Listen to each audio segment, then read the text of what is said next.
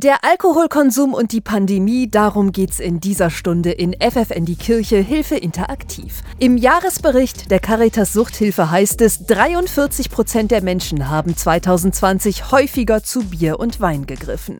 Auch für Andreas war Corona fatal. Der 41-Jährige hatte gerade eine Reha wegen seines Alkoholkonsums hinter sich. Er fühlte sich gut und wollte neu durchstarten. Dann kam der Lockdown. Das war im Sportbereich, Fitnessstudios waren zu, im Bildungsbereich war alles zu. Ich war auf eine neue Jobsuche, wollte mich da neu orientieren. Das hat auch alles geruht. Es waren dann eher die Ängste, was passiert jetzt, wie es beruflich dann weitergeht. Und ich habe da gesessen und konnte wirklich nichts machen. Nicht nur Andreas hat diese Erfahrung gemacht, sagt Friederike Smilge. Sie ist Suchtberaterin bei der Caritas in Südniedersachsen.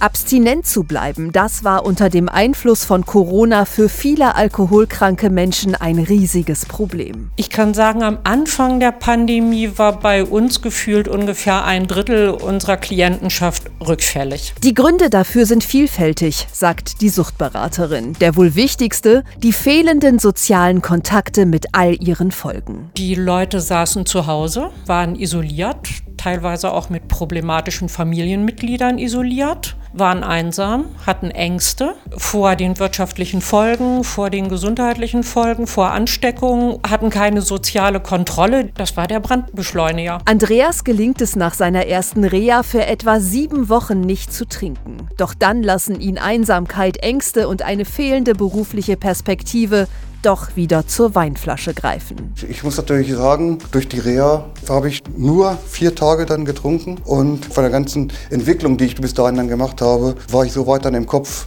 dass ich wusste, dass ich muss sofort die Notbremse ziehen. Ich bin nicht gerne hingegangen, aber es tat Not und es war die richtige Entscheidung. Wie er es geschafft hat, nicht mehr zu trinken, das hört ihr gleich.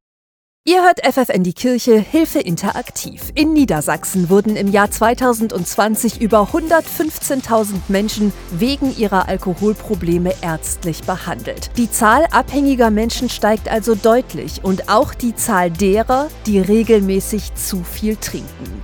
Die meisten Betroffenen warten dann zu lange, bis sie sich Unterstützung holen, sagt Friederike Smilge von der Suchtberatungsstelle der Caritas in Südniedersachsen. Dabei sollte sich niemand scheuen, die Nummer einer Beratungsstelle zu wählen. Da können Sie auf jeden Fall anrufen, sich erstmal beraten lassen. Dafür sind wir auch offen. Also man muss nicht schon vom Hausarzt die Diagnose Alkoholabhängigkeit mitbringen. Die Suchtberatung der Caritas im Landkreis Hildesheim zum Beispiel verzeichnet derzeit etwa 7000 Anfragen jährlich. Und für jeden, der Hilfe braucht, gibt es dann verschiedene Möglichkeiten, sagt Smilge. Wie zum Beispiel Beratung bei uns, ambulante Therapie bei uns. Nach der Reha kann dann Nachsorge erfolgen und oder die Eingliederung in eine Selbsthilfegruppe. Also da gibt es viele Möglichkeiten. Auch Andreas hat das genutzt. Nach einer erfolgreichen Reha wurde er zu Beginn der Corona-Pandemie wieder rückfällig. Schon nach wenigen Tagen hat er sich Hilfe bei der Caritas gesucht und sich zusätzlich einer Selbsthilfegruppe angeschlossen. Ich habe dann gesehen, dass das sehr viel bringt. Beides, also das Zusammenspiel zwischen der Gruppe einmal in der Woche und zusätzlich hatten wir Einzelgespräche. Während er den Ursachen seiner Sucht in den Einzelgesprächen bei der Caritas auf den Grund gehen konnte, fand er in der Gruppe vor allem Menschen mit ähnlichen Erfahrungen. Es wird jetzt nicht so stark immer thematisiert wie jetzt in der Nachsorge über die Caritas. Es wird viel Privates dann gesprochen, aber man ist unter sich. Auch wenn er heute nicht mehr trinkt, geht der 41-Jährige häufig zu den Treffen der Gruppe. Auch die Caritas Beratungsstelle sucht er noch gelegentlich auf. Und er sagt, die erste Hürde, um vom Alkohol loszukommen, war für ihn die höchste. Das war für mich das Schwerste, erstmal irgendwo das überhaupt anzumerken, Mensch, da ist ein Problem. Ne? Und in der nächsten halben Stunde geht es unter anderem um diese Frage, gibt es eigentlich einen gesunden Umgang mit Alkohol?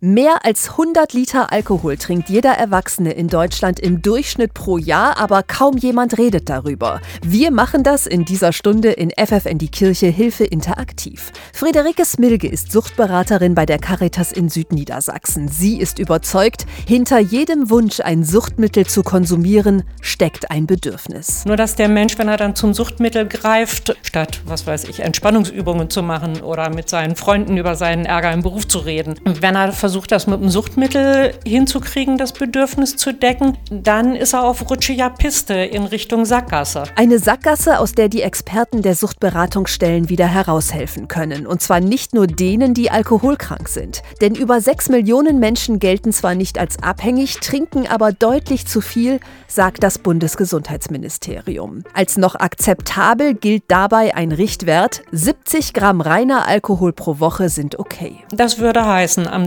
Donnerstagabend ein Glas Weißbier, 0,5 Liter, am Freitag dasselbe, am Samstag dasselbe, am Sonntag nur noch ein Viertel Liter und dann für die arme gefundene Leber zwei, drei Tage Abstinenz. Ein gesunder Mensch kann das wahrscheinlich gesundheitlich gut wegstecken, ohne Schäden zu erleiden. Kontrolliert wenig trinken, das funktioniert vor allem für diejenigen, bei denen keine Alkoholsucht diagnostiziert wurde. Wer süchtig ist, für den ist eine dauerhafte Abstinenz die bessere Lösung, sagt Smilge. Weil die Anstrengung, immer eine festgelegte Menge Alkohol zu nehmen und dabei zu bleiben, eigentlich größer ist, als zu sagen, nee, jetzt fasse ich es gar nicht mehr an. Nach Reha, Rückfall, erneuter Reha, zahlreichen Gesprächen in der Caritas Suchtberatung und regelmäßigen Treffen in einer Selbsthilfegruppe hat auch Andreas diese Entscheidung getroffen. Ich habe jetzt für mich gesagt, ich trinke keinen Alkohol und so werde ich das auch kommunizieren. Ich werde nicht sagen, warum, sondern einfach sagen, nein. Und warum die Caritas Suchtberatungsstellen auch für Angehörige von Erkrankten da sind, das hört ihr in ein paar Minuten. Hier ist FFN die Kirche Hilfe interaktiv. Etwa 1,6 Millionen Menschen in Deutschland sind alkoholabhängig. Dazu kommen über 6 Millionen, die regelmäßig zu viel trinken, sagt das Bundesgesundheitsministerium. Natürlich ist das auch für Angehörige belastend. Deshalb sollten auch sie sich rechtzeitig professionelle Unterstützung holen, das sagt Friederike Smilge vom Caritasverband Südniedersachsen. Einmal, um einen Weg zu finden, selbst mit der Situation zurechtzukommen und die sitzen mit dem Boot und wenn es schief läuft, dann tragen die tatsächlich unbewusst, also ich betone unbewusst, auch zur Aufrechterhaltung des Suchtmittelkonsums bei. Weil sie nicht vom Fach sind und nicht so richtig wissen, was sie tun sollen, tun sie oft intuitiv genau das Falsche. Zum Beispiel, indem sie ihren Partner schonen und in Watte packen. Das fängt schon an beim Mitdenken. Wenn ich ihm jetzt das und das Unangenehme sage, dann könnte er so traurig oder ärgerlich sein, dass er wieder trinkt. Dann kommen die Nadelstiche. Das sind dann Vorwürfe, Vorhaltungen, muss das denn schon wieder sein, das geht so nicht weiter. Die dritte Variante ist, die Angehörigen versuchen zu kontrollieren. Wo hat er seinen Alkohol versteckt äh, und so weiter und so weiter. Genau dieses Verhalten kann aber mit dazu beitragen, die Sucht aufrechtzuerhalten, sagt Smilge. Auch wenn es schwerfällt, Angehörige sollten vor allem eines tun. Keinerlei Verantwortung für das Gefühlsleben und Verhalten des Betroffenen übernehmen